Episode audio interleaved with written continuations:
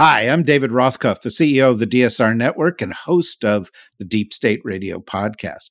Here at DSR, we have always believed that in a world as complex, fast moving, and full of risks as ours, we all need access to the best minds. That is why we have created the leading network for expert podcasts on the issues of the day you care about.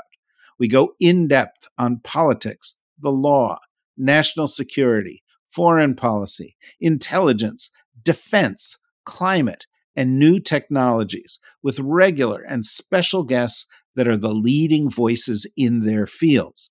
We also offer daily updates on global news, our DSR Daily, and on a key story of the day through our partnership with the New Republic.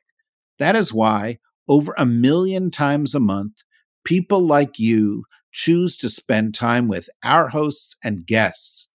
Membership is what supports this, and members get special benefits, including bonus content in virtually all of our podcasts. It's a big deal, and it's a good deal.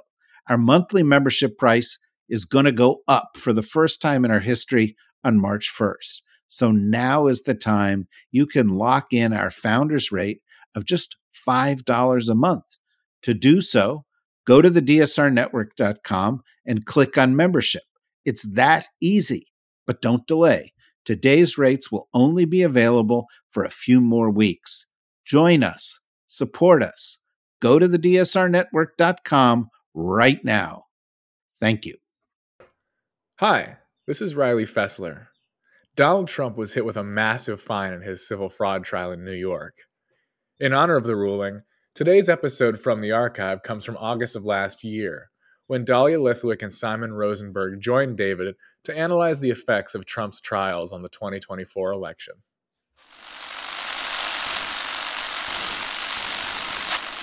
Nine, twelve, ten, twenty-eight, two, twenty-three. This is Deep State Radio, coming to you direct from our super secret studio in the third sub basement of the Ministry of Snark in Washington, D.C., and from other undisclosed locations across America and around the world. Hello and welcome to the podcast. I'm your host, David Rothkopf, coming to you today from Washington, D.C. I am very pleased to be joined by two of our smartest, bestest friends. Dahlia Lithwick, who's a senior editor writing about the courts and the law at Slate, um, and is host of the Amicus podcast. How are you doing today, Dahlia? I'm hanging in, David. Thank you for having me. Um, yeah, well, you're hanging in now, but we know that the next 18 months are going to be so brutal for people who are in your line of business that I think we may need to clone you. We may need several Dahlias we we just need like whatever those like Eeyore correctives are that you like put out into the world to like make me a Tigger again. That's what we need. I just need to have hope. Um. Okay, I'll I'll I'll I'll work on um that. What is it? The song goes that uh, is it Tigger's tail made of springs. I think that's what the song says. So we'll have to work on that. Um, there, you know, um, and, and somebody who can answer this and knows everything about everything is uh, our other guest, Simon Rosenberg, who's a political strategist and writer. Formerly was the president of the New Democrat Network, um, and he's got a Substack called Simon WDC. How are you doing today, Simon? I'm great, David. Thanks for having me on, as always. Okay, so you know what we were looking at here uh, this week as we've had a fourth Trump indictment. Uh, this one brought by Fani Willis in Fulton County, Georgia, uh, one that uh, uh, includes um, 18 co conspirators, is a RICO um, case suggesting a criminal enterprise. Um, and uh, I think in a number of substantial ways turns up the heat on Trump. Dahlia is, of course, the best legal expert that we can find, and Simon uh, is the best political expert we can find. And so we want to talk about the implications of this case um, uh, the implications of this case for all the other cases, and the implications of this case uh, for politics in the year ahead. Let me start with you, Dahlia. Do you think there are aspects of this case that change the equation for Trump, or is this just another criminal case involving the former president?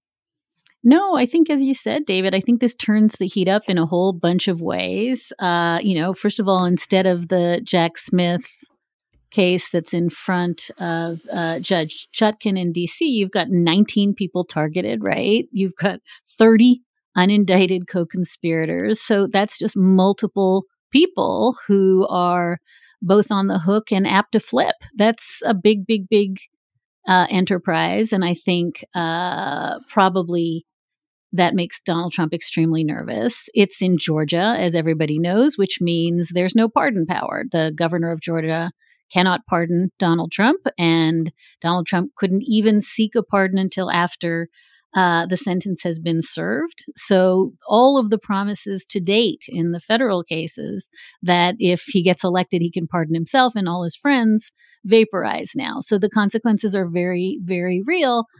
I think, I guess I would just say it's offset somewhat by the fact that this is such a complicated case. It will take, I mean, we're hearing now that uh, uh, Fani Willis is wanting a, a March trial date, but it's really hard to imagine trying 19 people together, uh, some of whom are going to want to do deals and some of whom are going to want to sever. And Mark Meadows wants to remove to federal court. So I don't know how this gets done uh, by the spring. And I think that the other challenge, and I know this is what Simon's going to talk about a little bit, is just indictment fatigue, that it starts to look like just another pylon, and maybe folks don't care. Well, Simon, that's a possibility. Another possibility is that there is a tsunami of legal cases, and every single day for the next year, running up to the election, we're hearing something new and awful about Trump, which could have a political consequence. Do you worry about indictment fatigue? Do you think that this? I mean, I, I can't imagine. I mean, we've certainly never been in a political era like this one, where one of the principal actors is going to be in this kind of legal jeopardy on live TV 24 7. Yeah, I don't think there's any scenario where this is good for the Republicans. um, you know, it's bad. I mean, you've now had the Republican Party in the last two years do two historically terrible things, ending Roe and you know trying to overthrow a legitimate election in America. That you know each of them could make them a minority party for a long time. Together, I think is going to be a really, really tough slog for them in 2024. It's why I'm really optimistic about what we can do in 2024. I think much more is available to us than even in 2020. And we've already seen it play out in this year, in this calendar year. We've had terrific showings now going beyond what people thought was possible in Wisconsin and Pennsylvania, in Colorado Springs, in Jacksonville, and now in Ohio. And so, you know, our side is very motivated. Their side continues to underperform. And you know, I think Trump is going to be a very, very hard sell for the Republicans. But I, I also want to say one other thing that I think is very significant, and Dahlia was getting to this, which is that what's been established in the last few weeks is there was a conspiracy. The Republican Party led a conspiracy of hundreds of people in Washington and across the country to overthrow a legitimate election.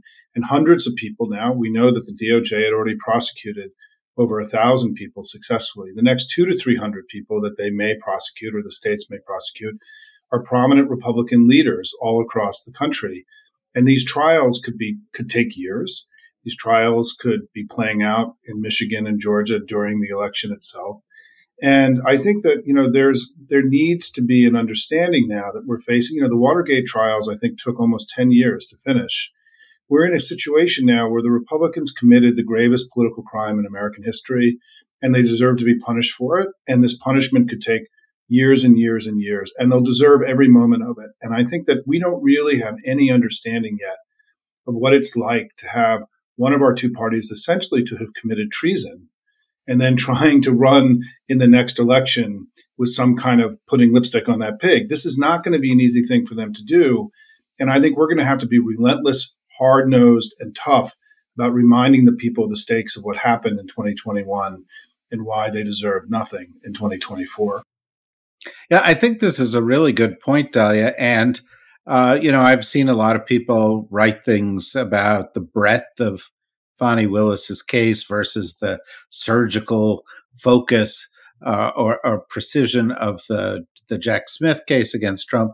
Um, but you know, since Fani Willis brought this, I've started to hear more and more people raise this issue that Simon is raising, and and I think that's a real merit of this case is that it, you know there are uh, 19 co-conspirators in this case and 30 unindicted co-conspirators. That's 50 people in this case alone. That's not to speak of the thousand people who have already uh, been um, arrested or brought to trial uh, for this thing. And it's not to speak of all the others who haven't been um, in Michigan or in Arizona or, you know, you know, you, you know, what was Ron Johnson or what was Chuck Grassley or what was Josh Hawley or what were these other people doing on the Hill? And, you know, the question during Watergate was what did the president know and when did he know it?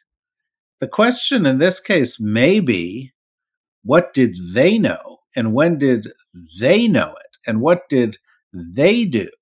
Um, because I think Simon has correctly framed this as something we've never seen before, where a whole party is not only at fault, but continuing to support this effort. What do you think about that?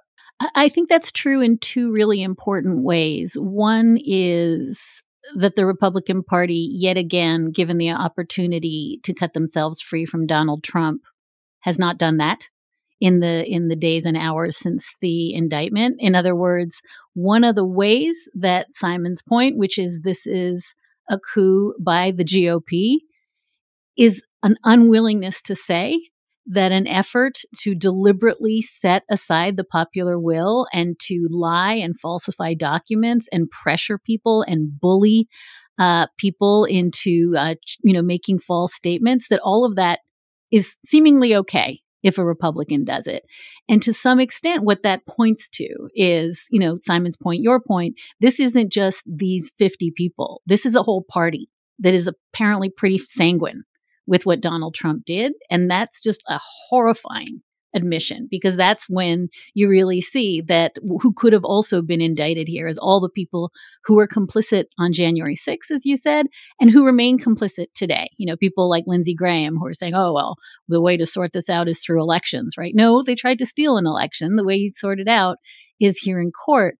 The other way that I think it's really material, and this is this is important, is that it seems to me that there was an argument made a couple months ago when the documents case at Mar-a-Lago uh, was unspooled.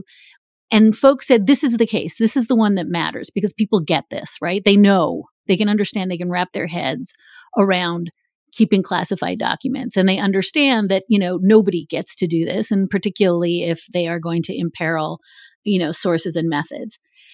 What I think Fani Willis did this week was make very real and physical and tangible the case that Jack Smith made very, very much in sort of the vapors. I think that the federal indictment, because as you say, it was so kind of narrow and targeted, didn't tell a human story. It was a story of a crime against democracy and not a crime against voters.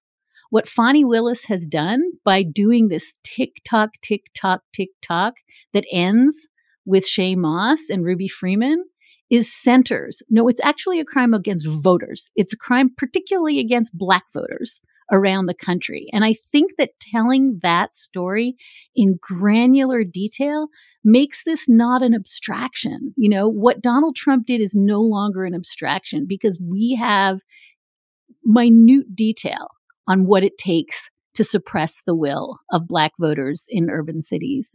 And I think that really matters. I think that as a story, that is perfectly tangible and perfectly explicable. And I, I think maybe just the coda to that is that every time Donald Trump says to a rally of people, Oh, they're coming after me for what I did for you. In this case, they're coming after him for lying, falsifying documents, bullying people, nobody, I don't think anybody identifies with this conduct. This isn't protected First Amendment activity. It's not noble. It's just being a thug and a bully and a crime boss. You know, listening to you, um, as is always the case with your rich and provocative answers, as I have many thoughts in my mind. One of them is, though, that the way that this narrative is now going to be told to the American people is like a Greek tragedy. You have downstage center Trump, the leading character, the one who is fatally flawed. But you have a chorus that's going to tell us the story. And it's going to be Fani Willis, and it's going to be Jack Smith, and it's going to be Letitia James, and it's going to be other DAs across the country. And each one is going to tell a different part of the story. And although their cases do not fit together legally, you know, impacting one another, perhaps like a jigsaw puzzle, the narratives will. They will all be a different strand in the narrative. And you will be hearing next year the Jean Carroll uh, uh, case again, and defamation and rape. And you will be hearing the fraud case and the tax fraud case. And you'll be hearing the Mar a Lago national security case. And you'll be hearing um, the Jack Smith version of the January 6th case and the Fani Willis. And even if these things get pushed and they go on, every single day there's going to be new revelations from each one of these things. And Simon, as you say, that's got to have negative consequences. There's some early polls out, and needless to say, some of our friends in the media are doing what they always do, and they go, well, look, Trump's got all that Republican support, except he has less Republican support in terms of committed voters. A lot of people are getting tired of him, even within his own party. Um, and uh, the uh, uh, independent voters are really souring on him. Um, and I can only imagine that the American electorate hears this chorus retelling the story about what a horrible guy this guy is, um, and it makes him unelectable. Am I overstating it, Simon? Listen, I, I just, as a political strategist, you know, our path to win next year is pretty clear. I have no idea what their path is, right? I can't see it. You can't put lipstick on this pig, right? You can't somehow dress up Trump any longer and sort of say he really is a virtuous potential president of the United States. I mean, I, and I, we have to recognize the Republicans are in, in an incredible bind now, right? The way their primary season works is that if he wins in Iowa in mid January, he's basically the nominee. It's basically over. And, and so he could be the nominee, the functional nominee, with people starting to endorse him or at least drop out, you know, as early as the end of January, early February. And then that's when all the stuff happens after he's become the nominee. And then they're stuck with him. And I, I think that the, this is such an extraordinary set of circumstances. And, and I think just two points. One is that on this issue of it being a Republican wide conspiracy, basically to commit treason, or I know that treason is, has legal words, but some equivalent, moral equivalent of treason to betray the country. Um, and it was the whole party and not just Trump, which I think is really, really important, right? That it was all of them. Remember, there's video of Ronna Romney McDaniel from the January 6th committee hearings saying on camera, admitting to participating in this entire scheme. We already have the video of this. I've seen it. I've watched it like 15 times of her admitting to being part of this illegal conspiracy to overturn the election. There are dozens of people that work for her that also were involved in this. I mean, the scale and scope of what we're dealing with here is extraordinary. And I think there's just in Washington, we're just used to the Republicans never having to pay a price, right? I mean, we know from the Iran Contra experience that Bill Barr and George Bush, you know, pardoned everyone who was involved in that. Uh, we know that in 2016, Trump, you know, fired the prosecutor looking, you know, Comey looking into his Russia stuff.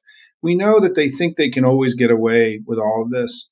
And it's why, in some ways, what's about to happen here, this next phase of Trump, right, where we have to let the wheels of justice turn. We have to protect the judicial system, the people, the people in the courts, the grand jury witnesses, the prosecutors, from malevolence that could come. Because once you try to overturn an election, then everything is possible. And we have to stop underestimating their venality uh, as we go forward here. And I think that the Republican Party, in my view, is on the precipice of something really disastrous. I mean, it's certainly what I've been arguing is that Democrats have to think about trying to get to 55% next year. We have to grow our vote. I think much more is available to us. And we've got to design the Biden campaign to have a blowout so that the election is a clear repudiation of this kind of politics. The, the country needs that. We need Donald Trump to go in front of voters and to get blown out in order for us to start, to, you know, having the Republican Party take itself back from MAGA. And so I, I think I'm very optimistic about where we are politically. I'm deeply worried about the kind of malevolent behavior we may see towards the courts and the legal system over the next 15 months because it's just such an easy target. And it's something we have to start talking about, I think, very openly and publicly. Yeah, I agree. And I, I want to turn to Dahlia for a follow up on it. But I do want to note that on the day we're recording this, we're already starting to see stories about Trump supporters targeting grand jury members and doxing them and publishing their addresses in the grand jury case in Florida, uh, of the Florida case and the Georgia case. Um, you want to add something to this, Di? Well, ju- just just a quick thought because I think one of the things you know Simon started his first answer by mentioning Dobbs, and I want to connect it back to this conversation in two ways. One is, um, you know, one of the things we learned in the midterms was that the only thing that galvanized voters as much as Dobbs was threats to democracy. Voters really cared about threats to democracy. And I think a lot of us were surprised by that, you know, that attacks on democracy, which seems so inchoate, was a thing that people are worried about. And that was, by the way, you know, I think the way folks understood Dobbs last year, the way they understood, you know, Bruen, the gun case last year, was how can I live in a state where only 20% of the people keep winning? And I think what Dobbs did in a foundational, shape shifting way was help people connect what happens in the courts and what happens to democracy. And I think one of the things that you're seeing, and this is what we saw last week in Ohio, is that when you have flagrant attempts to steal the vote, right? To say we're going to change the ballot initiative from 50% to 60%. People are pissed because they understand the connection between forced pregnancy or, you know, allowing people to have uh, guns that nobody wants and nobody votes for and doesn't poll well and suppression of democracy. And so I just think that in addition to the sort of soup that we're in of all this sort of uncertainty, one thing that I think is manifestly true is that people have begun to connect up efforts in you know red states and the state houses to suppress democracy to take away the vote um, to change it so that you can't do on the ballot what you could do a year ago to steal Supreme Court seats, what have you. And all of that is connected up both to democracy itself and to abortion rights. And I think that connecting that tissue together for the voters, thank you, Sam Alito, for making it plain that you don't live in a democracy if all your rights can be taken away. And I think, in a sense, that's kind of the we're, we're in the slipstream of that conversation right now. And that's a good place to be. I want to endorse everything. Can I just say I want to endorse everything she just said? I agree with every word what she just said, and I think it was a powerful articulation of the current moment we're in. Well, and I when I I wanted to say that you know it it it expands on the initial point of our conversation, which is this is not a conspiracy by one person. This is a conspiracy by the Republican Party, and it's got two components to it: the illegal components for which they will be charged and the components that are just wrong, which perhaps they will pay a price for um, uh, at at the polls. Certainly, they've been alienated, um, uh, uh, or they've alienated um, voters in in in in all of this. Um, I have to say, though, as I as I look forward to this, one of the things, Simon, that we hear about um, is that we might end up with, you know, Trump trial fatigue, that it all blends together. You know, is what's the right way for Democrats to handle that? What is do, do you worry that that's the case? No, because uh, I think um, I think there's just going to be this profound sense of just betrayal, disappointment.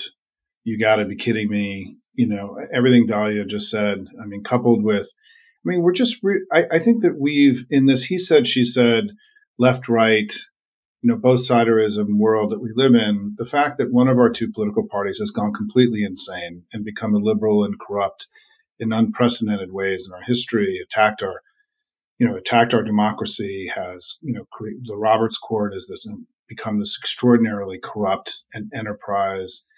These are just ex- incredible betrayals of everything the American creed, everything that we understood to be great about this country and of course, we have to make this the central issue in the election in 2024. It was the central election issue in 2018, 2020, and 2022. And we had really good elections in all three of those elections. And it's going to be again. And, but the material we now have, the Clarence Thomas stories, which are just mind blowing, right? The, look, Clarence Thomas is the most corrupt official in the United States in modern history because no public official could ever take the amount of gifts, one tenth of the gifts that he's taken, right? Nobody could get away with one tenth of what he's gotten away with, right? I mean, the level of corruption, the sense they've lost their way, their illiberalism, their willingness to sacrifice democracy for their own political gains, we're up against something really dark and un-American and and um, malevolent and illiberal. And yes, we have to make that central. And the thing is, voters know this, right? They've been voting on this. We've litigated this there's this deep sense in the elect. We've seen polling on this. There's a deep sense in the electorate that something's gone wrong with the Republican Party, and we have so much more ammunition to make that case now than we had in the previous three elections, and that's why, you know, I worry to some degree. My greatest worry about next year is that we won't go for it. I mean, I'm, I'm Biden went for it legislatively in 21 and 2022. He rolled the dice. He went big He's done extraordinary things. We got to roll the dice politically in 2024, meaning we've got to try to get to 55%. We've got to try to blow this thing open and win the House back, win the Senate. And we, and because we, it will be good for the country, for the Democrats and the Republican Party for this election to be understood as a, as a, as a clear repudiation of this kind of politics. And, and so I'm, I think that we have to be as Democrats, not in a defensive crouch, right? Joe Biden's been a good president. The country's better off. The Democratic Party's strong.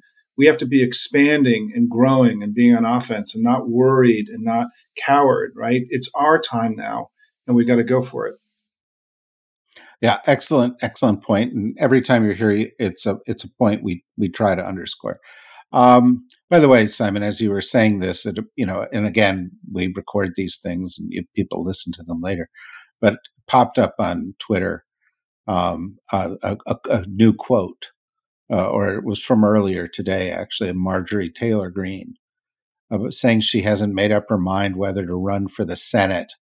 And then she says, she says, Am I going to be part of President Trump's cabinet if he wins? Is it possible that I'll be VP? And I'm, you know, it's, so, so, much is possible for her, David. I mean, isn't it a great? It's a great country. Like even Marjorie really Taylor Greene. And listen, I she's not going to be I mean, VP because it's going to be Robert Kennedy, right? I mean, that's yeah, you know, well, that's so Robert Kennedy Jr. He's being for those of you who, who I don't know if we'll we'll be able to save the video and put it on social media, but the video of Dahlia strangling herself with her headset. Was, uh, it was good. Um, some, it was good. It's an image you, you, you don't want to lose. I want to ask you a question before we we take our mini break here, Dahlia, that picks up on a point that Simon said. Um, uh, there are a couple of things Trump is counting on here, and I want to talk about one of them after the break, which is ability to delay and delay and delay. Um, but I think one of them is that some of this stuff's going to go up to the Supreme Court. And I just, I, you know, pick up on what Simon is saying here. The Supreme Court is in a place it has not been in a hundred years. You know, I mean, it is despised. It has the lowest ratings it's had in a long time. Um, and if the Democrats win big, they they may have some real surprises coming for them. whether it's term limits or the surprise of the size of the court or ethics and so forth. Do you think Trump is therefore mistaken in counting on the Supreme Court to do his heavy lifting because some of the you know the more rational minds on the right, Roberts or Kavanaugh or something, may just not want to go along with that and and roil the waters further? Uh, or do you think they're going to take the Alito point of view, which is you can't touch us, we're kings, and screw you? I mean, first of all, we have a data set because we know what the Supreme Court did after the 2020 election, which is say, oh, hell no, right? They chose emphatically not to intervene. And um, I think that the best, most plausible explanation for what happened last term uh, was that the Alito and Thomas faction was almost completely frozen out by the non MAGA, you know, rest of the party, with the exception of Justice Gorsuch, who sometimes tags in with um, Justices Alito and Thomas. I think that you simply have five consistent votes that are not Trumpists and that uh, are not going to want to associate themselves.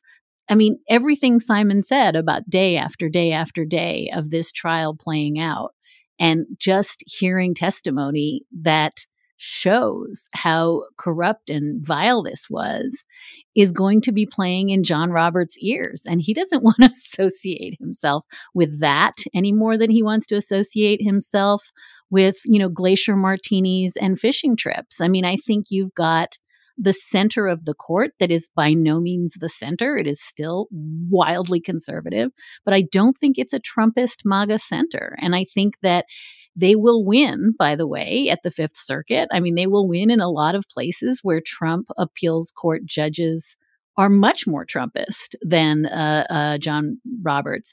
But don't forget, we keep hearing DeSantis and Trump fighting over which of them loves Alito and Roberts more. They don't name check. I'm sorry, which of them loves Alito and Thomas more? They don't name check the Chief Justice. They don't name check Brett Kavanaugh. In fact, they keep saying they can't wait to replace them. So I don't think you have more than three max votes for, you know, more Trumpism at the US Supreme Court super interesting and a corrective to another one of those bits of conventional wisdom that's out there. This is where we take a break and we say to everybody who's not a member, thanks for joining us. Uh, and if you want to be able to listen to what the rest of this interesting conversation will be, or the totality of all our other interesting conversations, it's super easy. You just go to the dsrnetwork.com, you click on membership, it's $5 a month. It helps support us in what we're doing here as the world's smallest media company. Um, uh, and uh, uh, I think it, you know, when you listen to Dahlia and you listen to Simon, you say, that's real valuable, and I'm getting more of them that I could hear on uh, TV. So, uh, you know, let's keep this going. And that's why we think you should be a member. Uh, for those of you who are not members, bye bye. And for those of you who are members, stand by. Okay, we're back here.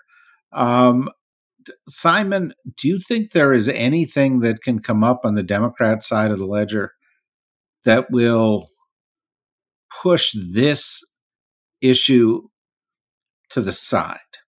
That you know that you know, uh, or you know, or is this you know, is this is is Trump and the Trump trials and the abuses of the MAGA right the central issue next year, no matter what? Well, I think yes and no. I mean, I, I, think yes, it will probably be. I mean, just you know, forecasting the likely scenario. But for Joe Biden, right, he there are two things that just have to go right for him to have the kind of election that he wants to have. He the economy has to be strong, and the war in Ukraine has to feel successful.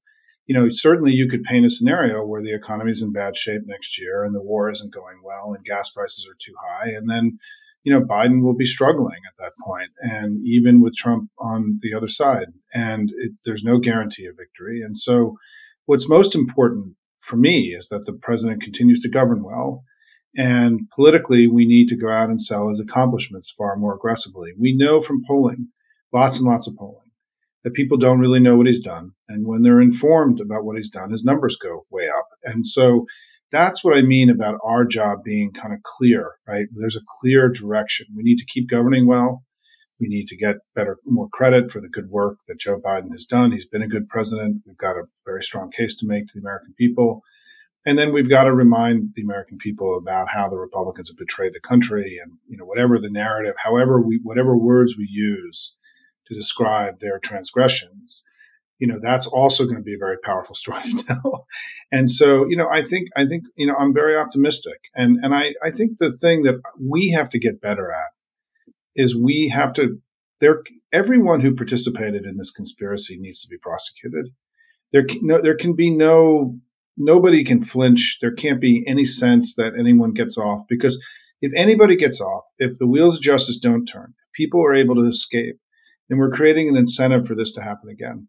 And the gravity now of this phase of of the insurrection, right, which is the prosecution, the bringing to justice of everybody.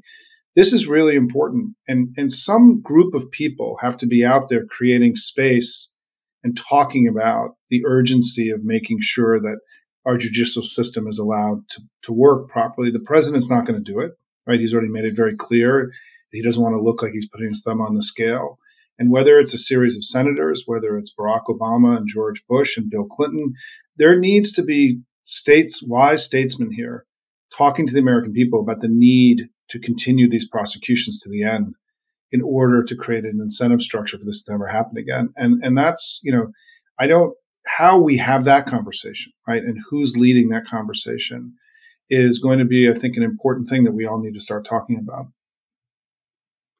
Absolutely right. Um, I wrote a column on it this week. I encourage you to go to the Daily Beast and read my column. And and hopefully, and I didn't steal some, anything. Even yet, of my no, some of no, some of my friends will disagree with me, but I go a step further than you just did. And I said, if convicted in a fair trial, Trump should go to jail. They should all go to jail. That's part of the process. Because if they don't, it sends a message of impunity. It sends a message that when presidents try to overthrow the government, if he's, you know, forced to sit at Mar-a-Lago poolside with an ankle bracelet, that, you know, that's it's a different standard altogether. And I think so we need to follow through on this all the way through. Um, uh, Dahlia, um, you know, another there, there, there are several things that I can predict with a fairly high degree of certainty. One, this story is going to be a story every day next year. There is, with seven trials currently underway and, and possibly more, um, there's going to be some new revelation, some new Trump outrage in response to the revelation, some new something every day. Um, another is that that means Dahlia Lithwick is going to be like super burnt out by the end of the year. She's going to be on every show. She's going to be like, please let me go on vacation. And they're going to be like, six more months, Dahlia. I mean, it's going to be very hard on legal commentators. Uh, another one is that some lawyers are going to emerge as heroes for defending the rule of law in the United States. And, and these people, this is the focus of my question. There's another group of lawyers who are going to emerge as assholes. They're going to emerge as the worst we expect of lawyers because they're going to be trying every trick in the book to delay, to get things dismissed, to block certain things that seem no- normal. They're going to be making arguments that are ridiculous. Um, uh, and, you know, there are a lot of cases. There are going to be a lot of lawyers that are out there doing this when you look at these cases, how successful do you think? I mean, you know, is all this stuff going to get pushed out for, you know, a couple of years? Are any of these things actually going to come to trial next year? Well, what's your gut tell you? I mean, two quick points on the lawyers. One is sort of underlying your question, which is not just that the, they're going to be horrible lawyers defending him, but I don't want to walk away from the number of lawyers indicted alongside him, right? The number of people who are members of bars and who were seen as serious legal minds, whether it's Giuliani or Eastman or Sidney Powell, you know, it's shocking that the legal profession itself has done almost nothing to discipline most of the people, both in the Jack Smith indictment and in this one, who somehow managed to to to practice law. That's the first thing I think it's important. To your second question, it's very clear that if the game here is delay, Aileen Cannon is going to be their great hope, right? She's going to delay and delay and delay. And she clearly has very much bought into the view, by the way, this is what she was spanked for in the appeals court, that the ex president is different and he should be held to different standards. I think we've seen nothing of that sort from Judge Chutkan. I think that she has made very, very transparent that efforts to lollygag or delay or say like oh we have day jobs we can't come in this week uh, are just going to get like booped on the nose and i think that in the courts with judges who are sympathetic to trump he will be able to you know do what he's always done, which is, you know, shenanigan this out. I don't think, and one of the reasons I've been so impressed with Judge Chutkan just as a sort of literary character is I love the degree to which she just treats this as of a kind, of a piece with all the other January 6 thugs that she's seen march through her court. She just, in, in every single way, has signaled that this is just another one of those thousand plus people who came to try to overturn democracy. And the utter unwillingness to treat him like he's special because he's the former president is such powerful signaling. The only piece of this that is going to be tricky, and this matters, is that if any other defendant, any of those thousand thugs that have come through the DC courts, we're threatening witnesses the way Donald Trump is. We're sort of vaguely suggesting that jurors or uh, participants in the case or prosecutors uh, are not safe. I mm-hmm. think she would have shut it down. I think the one place where she is in an almost intolerable bind is what to do about his pretrial threats. And we're going to have to see what happens in Georgia, where the standard, by the way, for pretrial detention is much higher if you threaten witnesses. And Donald Trump has clearly threatened the lieutenant governor. But I think the one place where Donald Trump is going to get a little bit of special treatment, whether, and J- Judge Chutkan was really clear. She's like, don't care if you're running for office, don't care if you're the former president, here you're just a defendant. I don't know that she can sanction his horrific threats and speech in a way she would do if he was anyone else. And that's just going to be sort of one of the quandaries that she has to pick her way through. And the same thing is going to be true in Georgia. Interesting, worrisome. And I, th- I think you're right. And I think part of that is that they have inadvertently picked up on this First Amendment argument that Trump's lawyers have been making, which is specious and, and insupportable, but the, they're picking up on it. Um, okay, I have one more question for each of you uh, as we wrap up. Sure, don't have a lot of time um, here. Um, Simon, because you're the political specialist, let me ask you a legal question. um, uh, uh, I was talking to another political specialist yesterday, and you know he was saying, you know, we were talking about these trials and everything else, and he said one thing that worries him is that you know you get some case like the Mar-a-Lago case, possibly, and it comes to trial before the election, and there's one or two people in the jury because it's Fort Pierce, Florida, and they're just like forget it. I'm not going to vote against Trump. And Trump gets acquitted. And it's, you know, a couple of weeks before the election. And the Republicans come out and say, see, this was all a fraud. This is the only fair trial because it's not one of those city trials with all those city slickers. And we know what they mean by that, of course. Um, do you worry about stuff like that? No, I don't. I mean, I, I think the cumulative impact of all this is just going to be overwhelming. And, you know, and we just have to keep speaking in plain English about what happened. I mean, yeah, there are trials, but Donald Trump tried to overthrow our democracy. That we don't need to have a trial about that. That happened. It's a fact, right? I mean, we know that it's a fact. We know that he's done all these other things, right? We know he stole documents. We know he lied to the FBI. I mean, you know, these things all happened. And I think we have to be resolute in our not our unwillingness to use to be to use language that lawyers would use in the courtroom meaning that when we speak outside the courtroom we have to be more blunt and more direct and not say this is alleged or this may have happened. It happened. This all happened. We saw it in front of our own eyes. We know it happened.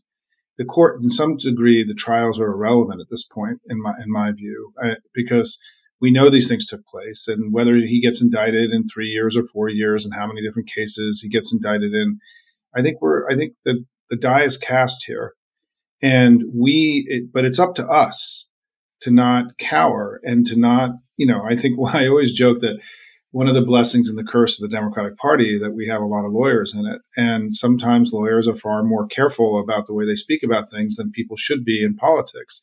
And we need to be very forthright and clear to the American people about what's happened here. And we need to make sure they pay not just a legal price, but a political price. I think we can do that.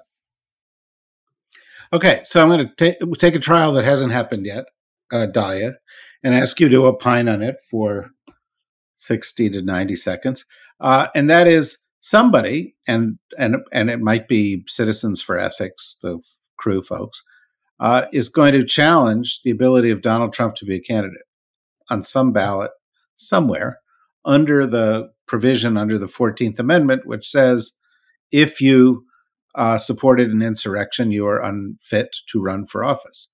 Um, how's that going to go? Yeah, I mean, I think it got a boost uh, last week when you had two Federalist Society professors saying, "Yeah, there's there's a real case to be made there." You know, I think um, you know the most prestigious minds in the conservative legal movement uh, threw some heft behind it. I don't know how it's going to go for the same reason we don't know how anything is going to go because where is it going to happen and what is the claim going to be and I don't know. Um, I think that one of the things that just to sort of in the spirit of what Simon was saying about being courageous with our language is that this is a thing we should have started talking about in a meaningful way in the law reviews four years ago, right? We're talking about it now. Okay. I think that we have to, to use Professor Jack Balkin's phrase, get things, you know, that were off the wall, put them on the wall, be really courageous about using everything in our arsenal. And I think that the mere fact, and this is, by the way, the argument I apply to, you know, expanding the Supreme Court or doing away with term limits, to have the courage of saying, if it were the other side, would they be brave enough to do this? Yeah, they would. So we got to be brave enough to do this. And so while I can't speculate as to what would happen. I think that there it's a complicated legal question. I can certainly say that finally being brave enough to put this into the discourse with a year and change to go before the election is something we should be relieved for. It should have happened years ago. Yeah, absolutely. I ab- absolutely right. Um, and we're going to obviously have a ton to talk about here. And that is uh, why I'm so glad that you, Dahlia, and you, Simon, are our friends. You are two of the most important voices out there, two of the best minds out there. Um, uh, and I think it's important to periodically have the legal discussion alongside the political discussion because I think these two things are directly connected. So hopefully we can have you back again uh, sometime soon. Enjoy the remainder of your summer. And um, uh, to everybody who's been listening, thank you. Uh, and for now, bye bye.